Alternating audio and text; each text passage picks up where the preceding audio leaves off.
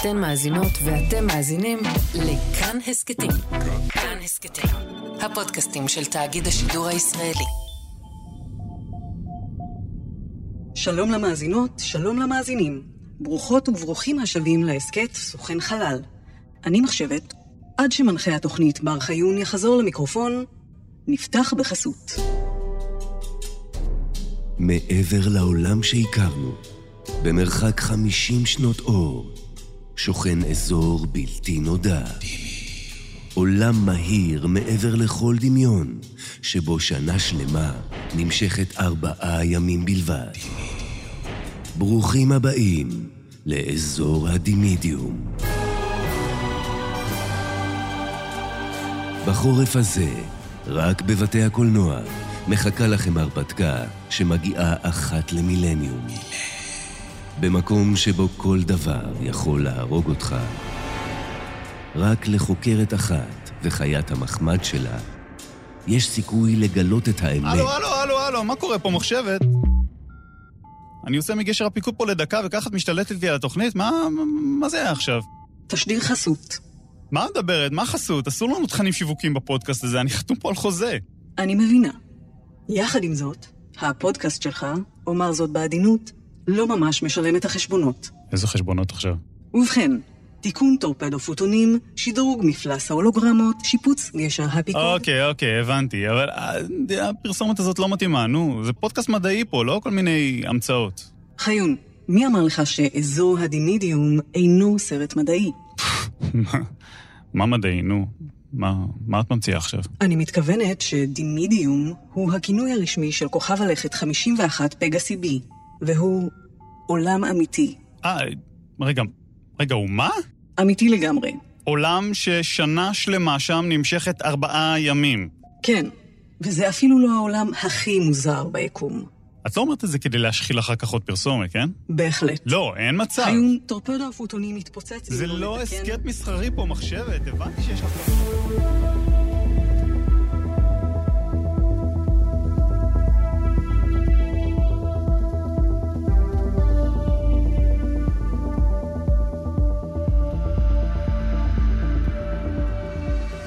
בחופשה האחרונה על כדור הארץ, יצאתי לרמת הגולן. אה, אתם יכולים להישכב גם כן, אה, בר, נמרי, יער. יאללה, בואו, בואו כל מי שרוצה, התנאים הכי טובים זה על הגב. נסתכל על הכוכבים, בוא. תכף הסרט מתחיל.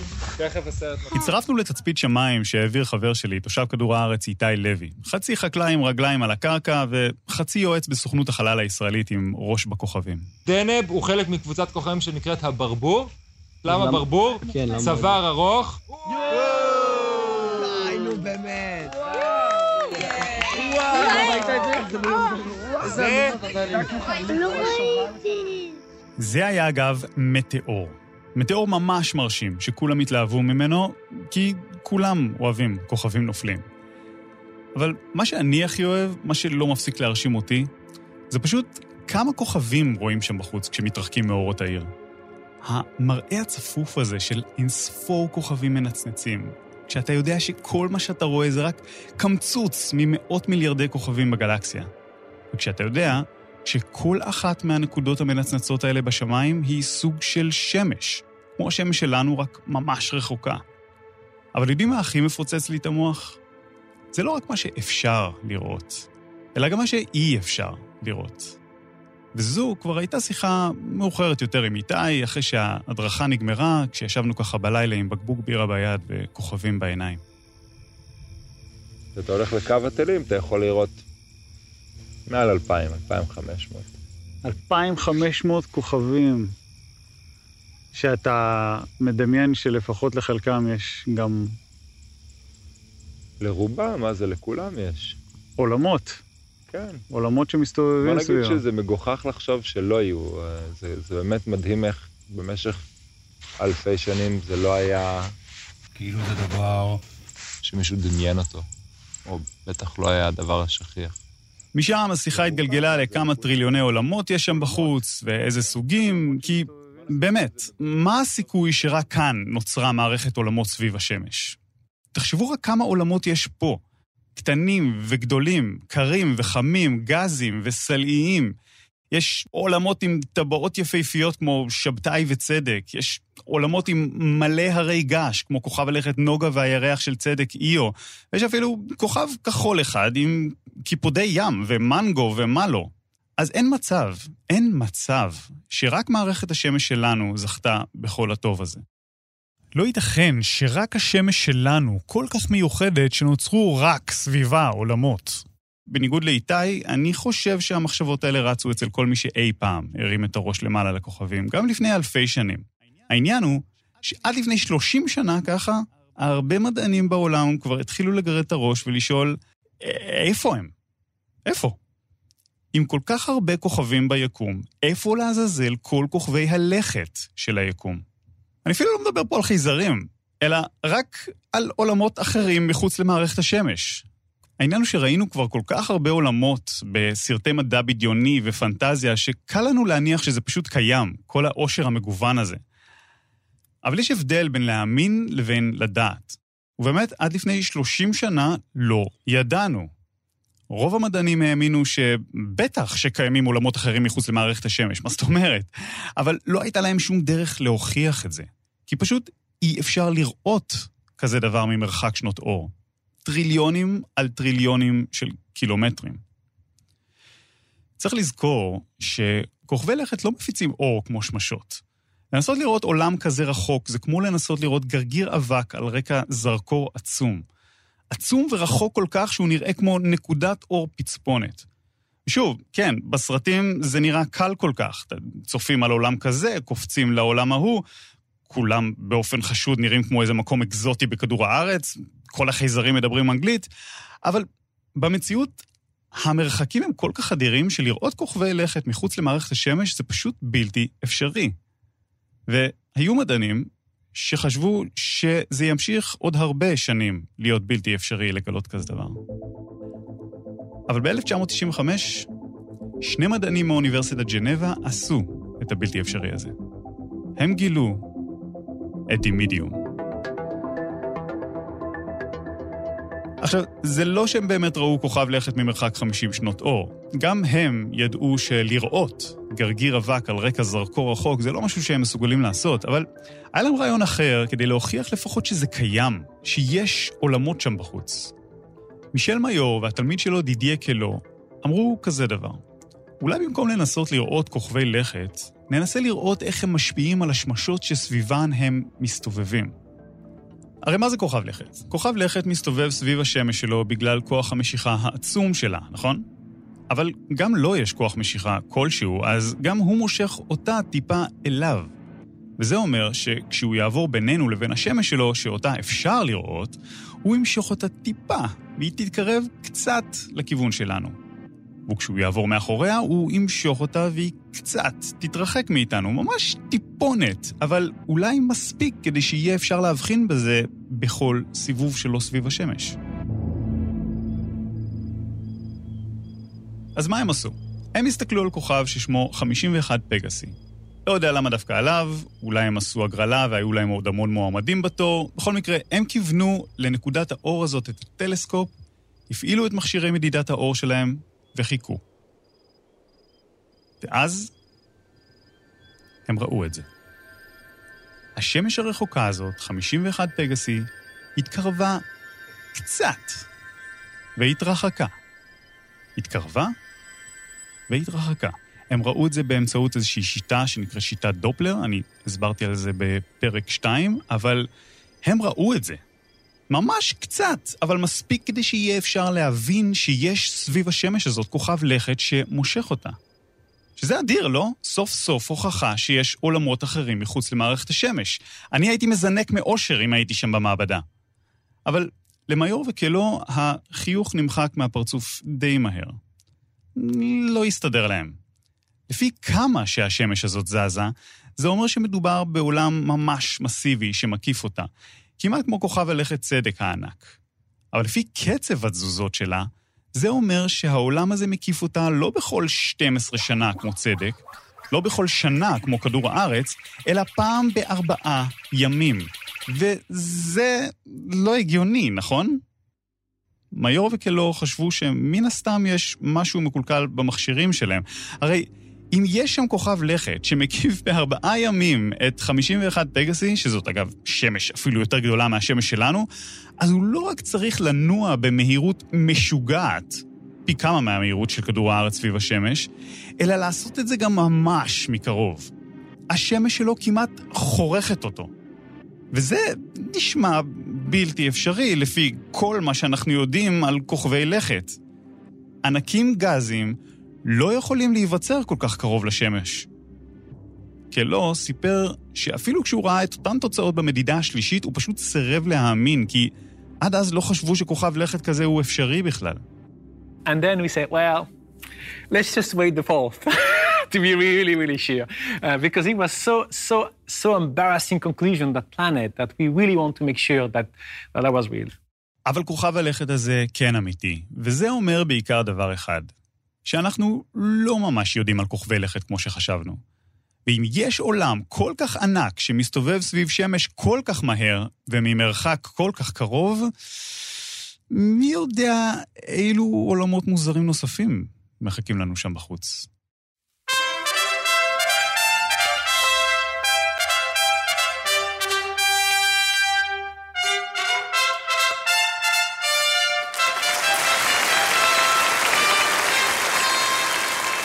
ב-2019 מיור וקלו זכו בפרס נובל, ואלה היו כמה מהקולות מהטקס. התגלית הזאת שלהם הייתה רעידת אדמה שהזניקה תחום חדש בחקר היקום. מאז גילו אלפי כוכבי לכת חדשים, אחד בשבוע בממוצע. אנחנו יודעים כבר על 5,500 עולמות, ויש עוד איזה 10,000 מועמדים שמחכים לאישור סופי. אבל זה לא רק עניין של כמות. אנחנו כבר שלושה עשורים לא מפסיקים להידהם מכמה מוזר וקיצוני ומדהים היקום שלנו. עד כמה העולמות שיכולים להיווצר בו יכולים להיות כל כך שונים מהעולמות שאנחנו מכירים כאן, במערכת השמש. מחשבת, מה העולם שהכי הדהים אותך? אתה שואל כדי לקנות לי אותו כמתנה ליום הולדת? מה יום הולדת? את מחשב. אני יודעת, חיון. מנסה לרמוז לך להעביר אותנו לתשדיר החסות הבא. נו, שוב פעם זה? מעלה על המסך את התשלום על הפרסומת הבאה. זה לא מעניין אותי, זה פודקאסט מדעי ש... אמ... זה כולל מע"מ? נכון שתמיד חלמת לקטוף לה את הירח? אז הירח כבר תפוס, אבל היי, היקום הוא גדול, אז בואו לצביר של צברי. אני צברי, והקטלוג שלי יסדר לכם את הכוכבים. שקלתם שרשרת יהלומים? שקלו בגדול יותר. 55 קאנטרי אי. הוא עולם שעשוי יהלומים. קניתם טבעת אירוסין? J1407B עם טבעות פי 500 גדולות מאלה של שבתאי. ועכשיו במבצע. כוכב המראה, בחצי מחיר. כוכב לכת שמחזיר אור כמו בחלל. התקשרו עכשיו לצביר של צברי, 1-800-121212. למה אתם מחכים? הצביר של צברי, כי הכוכב הזה יכול להיות שלך. או שלך. אה... לא, לא. זה המבצע, חיון. בסדר, מבצע, אבל שום כוכב לא יכול להיות שלך, של אף אחד. לפי אמנת החלל החיצון מ-1967, החלל הוא של כל המין האנושי, ואף אחד לא יכול פשוט להכריז בעלות על כוכבים, זה לא חוקי. ראשית, אם יש חייזרים, אז מאוד גזעני לקבוע שכל החלל הוא רק של המין האנושי. לא, אל תהיי קטנונית. שנית, כל זה לא הופך את הצביר של צברי לעסק לא חוקי. ישנם מאות עסקים בעולם שמוכרים שטרי בעלות על כוכבים וחלקות ירח. אה, נו בסדר, כולם מוכרים חתיכת נייר שאומר... ושלישית, לצברי יש דרכון מיקרונזי, ומיקרונזיה אינה חתומה על אמנת החלל. טוב, אה, עדיף שנתמקד בכוכבים עצמם של ה- ה- הצריף של תמרי הזה. הצביר של צברי. וואטאבר. קיצור, העולמות האלה, למרות שהם לא באמת יכולים להיות של אף אחד, הם כן אמיתיים. כוכב המראה הזה, נניח, LTT 9779B שהתגלה ב-2019, די מצדיק את השם הזה, כי זה עולם באמת נורא בוהק, מחזיר אור כמעט כמו מראה. הוא פשוט עטוף באטמוספירה מטיטניום שמחזירה את רוב האור שפוגע בה. והכוכב לכת ההוא מיהלום, עדיין יש ויכוח אם הליבה שלו באמת יהלום, אבל בגדול כן, זה אפשרי לגמרי. כוכבי לכת עם מלא פחמן, שהם ממש דחוסים וחמים, אז הפחמן הזה במרכז הופך ליהלום. אבל מה שלא פחות מעניין בכל הסיפור הזה, זה איך לעזאזל אפשר לדעת את כל הדברים האלה. הרי אמרנו שעדיין אי אפשר ממש לראות את כוכבי הלכת באופן ישיר.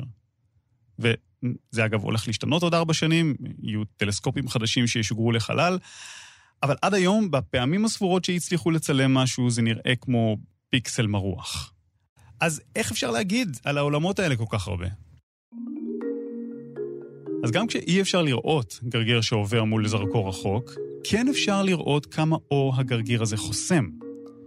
ואם יש לכם מודד אור מספיק רגיש, ואתם קולטים שכל זמן קבוע יש נפילה קטנה בכמות האור שמגיעה אליכם, אז תדעו שזה לא סתם. יש שם עולם כלשהו שמסתובב סביב הכוכב, ופשוט כל פעם שהוא עובר בינו לבינינו, הוא חוסם טיפ-טיפה מהאור שלו. וכן, אני, אני יודע שזה נשמע מעט, אבל זה מאפשר לדעת כל כך הרבה. למשל, אם זה עולם שאפשר לדרוך עליו. כי ככל שנחסם יותר אור, ככה זה אומר שכוכב הלכת גדול יותר. ומכמה שהוא גדול ומסיבי, אפשר לדעת כמה הוא דחוס, וככה גם להבין אם זה הכל גזים, או שיש שם קרקע, שאשכרה אפשר לעמוד עליה. ואם אתם מודדים כל כמה זמן האור נחסם קצת, אז אתם יודעים כמה העולם הזה רחוק מהשמש שלו. וככה אתם גם יכולים לחשב כמה חם שם, ואולי לגלות שלא ממש כדאי לדרוך עליו, כי הרצפה היא לאווה.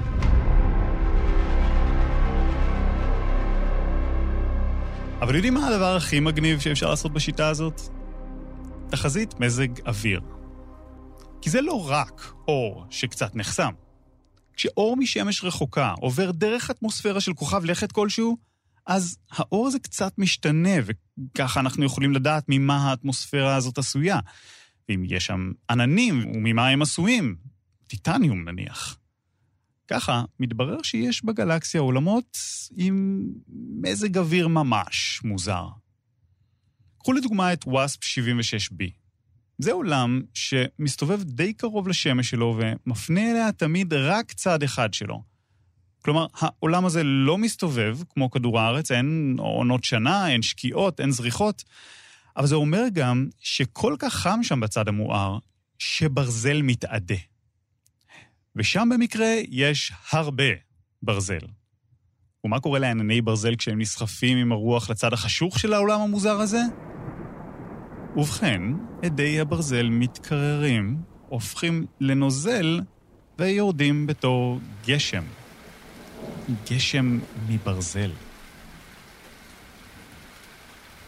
הסיפור הזה חוזר על עצמו גם בעולמות אחרים, ועם כל מיני סוגי גשם. מדענים מצאו עולמות מאוד משונים. זה יכול להיות גשם של סלעים מותחים, או גשם של קורונדום, שזה החומר שממנו עשויות אבני חן. יש אפילו עולם אחד שיורד בו גשם של זכוכיות.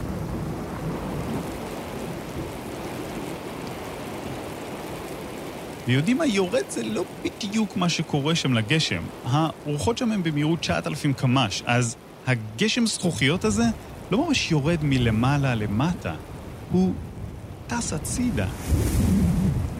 בואו נדמיין שנייה את כוכב הלכת המטורף הזה, אוקיי? קודם כל, בגלל שהעולם הזה לא מסתובב, תדמיינו שיש גבול קבוע שמפריד בין אזור שנמצא בלילה נצחי לבין האזור שנמצא ביום נצחי. ואם מישהו היה יכול להסתכל על השמיים מהלילה הנצחי, הוא היה רואה שהכוכבים בשמיים טסים יחד בספיד, כגוש אחד, כי זה עולם שטס במהירות כל כך גבוהה, שהוא משלים סיבוב סביב השמש שלו פעם ביומיים. השנה שלו היא יומיים. ובגלל שהשמש כל כך קרובה, מהצד המואר של העולם הזה היא נראית כמו כדור אש עצום. הרוחות בעולם הזה הן כל כך מהירות, שהן שוברות את מהירות הכל, ולכן כל הזמן יש בומים, כאילו מסביב טסים אלפי מטוסי קרב על-קוליים. אה, כמובן, גשם זכוכיות. כן. כל טיפה כמו קליע של אקדח, מיליוני קליעים רותחים שניתזים הצידה ולמעלה, ואז שוב חזרה למטה. עכשיו, אני אומר, בואו נדמיין, אבל זה ברור שאי אפשר לחיות בכל העולמות האלה, כן? אז האם יש שם בחוץ עולמות שכן יכולים להיות בהם חיים?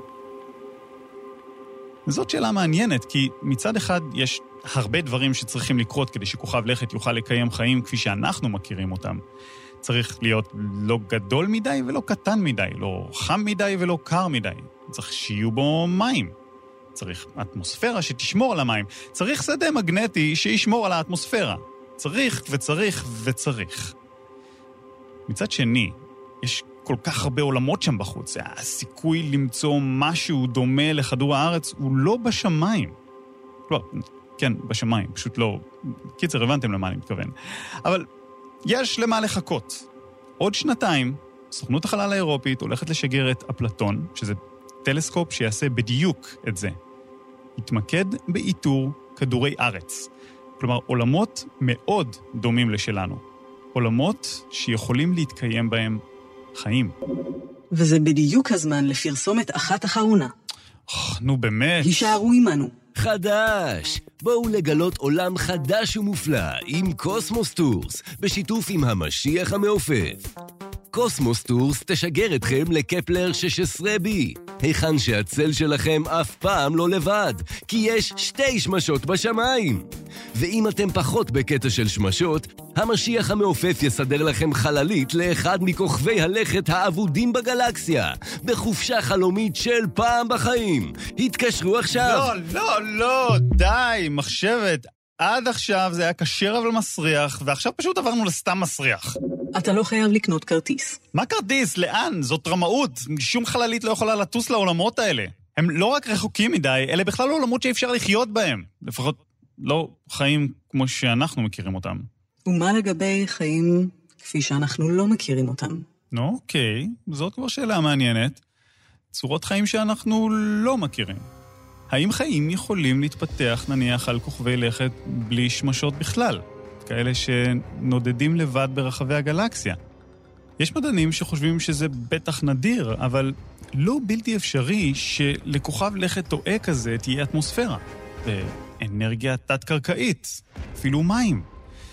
מכיוון שיש כנראה טריליונים של עולמות טועים בגלקסיה, אז זה לא מופרך לגמרי להניח שחלק מהם אולי יכולים לקיים חיים. איזה מין חיים? אני לא יודע. אולי כאלה שלא מצריכים עיניים כי יש שם חושך מוחלט, אבל חיים כלשהם. תשמעו, זה יהיה מדהים אם נוכל לגלות שיש חיים מחוץ לכדור הארץ. וגם כאן, סרטי מדע בדיוני וכל מיני השערות וקונספירציות יצרו איזה עיוות בתפיסה שלנו, ונדמה לנו שהחייזרים ממש כאן, מעבר לפינה. ולמרות שסביר שיש איפשהו שם בחוץ חיים, בטח פרימיטיביים אם לא מתקדמים, אני אישית מאמין בזה, עדיין יש הבדל בין להאמין לבין לדעת. ולפחות בינתיים, אנחנו מניחים, כן, זה די הגיוני, אבל אנחנו עדיין לא יודעים. מה שכן, ככל שאנחנו מגלים עוד עולמות שם בחוץ, ככל שאנחנו מגלים כמה אפשרויות יש בחוץ, גובר התיאבון שלנו לענות על השאלה הזאת, האם אנחנו לבד? אבל יודעים מה? יש עוד סיבה. יש עוד סיבה אחרת לגמרי להסתקרן מעולמות רחוקים ביקום. והסיבה הזאת, היא דווקא נמצאת לנו מתחת לאף. סקרנות אין סופית. לפעמים דווקא היציאה מהבית גורמת לנו להבין אותו טוב יותר. כשאתה ילד נניח, לצאת לישון אצל חברים ולראות משפחות אחרות, די גורם לך להבין יותר את המשפחה שלך. מה מיוחד בה? מה לא מיוחד בה?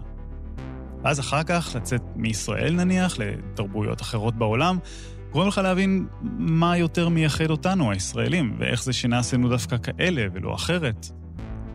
אז את אותו דבר אפשר להגיד גם על העולם כולו. למה כדור הארץ הוא דווקא כמו שהוא? איך הגיעו הנה מים? למה דווקא פה היבשות נודדות? איך זה שלנו יש שדה מגנטי ולנוגה לא? נורא קשה לענות על כל זה, א', כי אין עוד כוכב לכת שדומה לעולם שלנו בכל מערכת השמש. וב', כי כדור הארץ משתנה כל הזמן, הוא נורא פעיל גיאולוגית, אז קשה מאוד לחקור איך הוא היה פעם. וזאת הסיבה שכל כך מעניין להפנות את המבט החוצה, ליקום. כי דווקא שם יש כל כך הרבה אפשרויות אחרות. זה כמו להיכנס לחנות לגו ולראות פתאום תצוגה של דברים שבחיים לא חשבת לבנות עם הלגו שלך בבית. דברים שלא חשבת שהם אפשריים בכלל. אז ככל שנגלה יותר כוכבי לכת, היקום יהפוך למעבדה ענקית שבה נגלה מה עוד אפשרי ואיך זה עובד. מה הופך את כדור הארץ ומערכת השמש שלנו למיוחדים, ואיפה אנחנו דווקא רגילים, כמו כולם. נוכל אפילו לקבל הצצה לשלבים הראשונים בהתפתחות של עולמות כאלה. הספקנו כבר נניח לגלות כוכבי לכת נולדים. ראינו איך הם ממש מתגבשים יחד עם המים במערכת השמש שלהם, וככה הבנו יותר איך כנראה הגיעו מים לכדור הארץ. גילינו גם כוכבי לכת עתיקים שהם ממש בדרך להיבלע בשמש שלהם. ראינו איך האטמוספירה שלהם נקרעת ואיך הם מתנפחים ומתחילים להתפרק. ככה, למדנו גם משהו על הגורל של העולם שלנו. כלומר, לחקור כוכבי לכת זה לא רק לקבל הצצה לעולמות מקבילים, קיצוניים ומוזרים ככל שיהיו. זה כמובן גם לא רק לחפש חייזרים. זו הזדמנות להתבונן במעין מראה. הצצה למראה שלנו בעבר הרחוק, לאיך שנהיה בעתיד, כדור בדולח שדרכו אפשר לראות איך נוצר המקום הזה שבו אנחנו חיים, וגם איך הוא יגיע לסופו. בתקווה שעד אז נמצא כמה כדורי ארץ לנדוד אליהם.